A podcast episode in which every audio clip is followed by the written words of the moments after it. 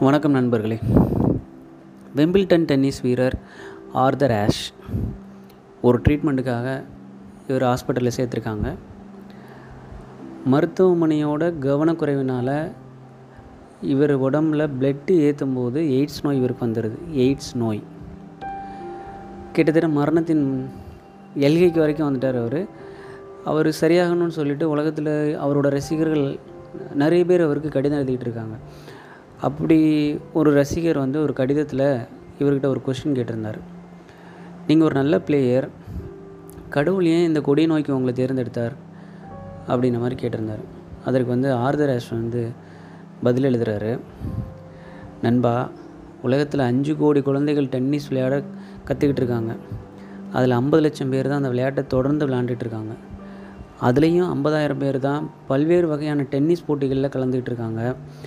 ஐந்தாயிரம் பேர் தான் தேசிய அளவில் விளாண்டுட்ருக்காங்க அதுலேயும் ஐநூறு பேர் தான் கிராண்ட்ஸ்லாம் போட்டிகளில் விளையாடுறதுக்கு தகுதி பெறுறாங்க. ஐம்பது பேர் வெம்பிள்டனில் விளையாடுறதுக்கு தகுதி பெறுறாங்க.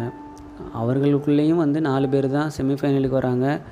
ரெண்டு பேர் ஃபைனலுக்கு வராங்க. ஒருத்தர் பரிசு கோப்பையை வாங்குறாங்க.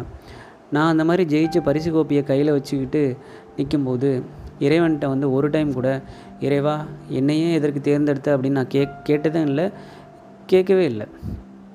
இப்போ நான் கஷ்டப்பட்டுட்டு இருக்கேன் துன்பத்தில் அந்த துடிச்சிட்டு இருக்கேன் இறைவன்கிட்ட இப்போ மட்டும் போயிட்டு நான் எப்படி என்னை மட்டும் எதுக்கு நீ இது தேர்ந்தெடுத்த அப்படின்ட்டு நான் எப்படி முறையிடுறது? இது நியாயமே இல்லையே நண்பா? அப்படின்ற மாதிரி அவர் பதில் எழுதியிருந்தாராம். அவர் சொல்கிறது ஹண்ட்ரட் பர்சன்ட் உண்மை. இறைவா என்னை இன்பத்தில் சிரிக்க வைத்தாய் துன்பத்தில் அள வைத்தாய் வெற்றியில் மனிதனாக்கினாய் தோல்வியில் என்னை செப்பனிட்டாய் நீயே என்னை வாழ வைத்தாய் நீயே எனக்கு ஓய்வும் அளித்தாய். இறைவனின் ஒவ்வொரு செயலுக்கும் நாம் நன்றி மட்டுமே கூறுவோம். மற்றவற்றை அவன் கைகளில் கொடுத்து விடுவோம். நன்றி.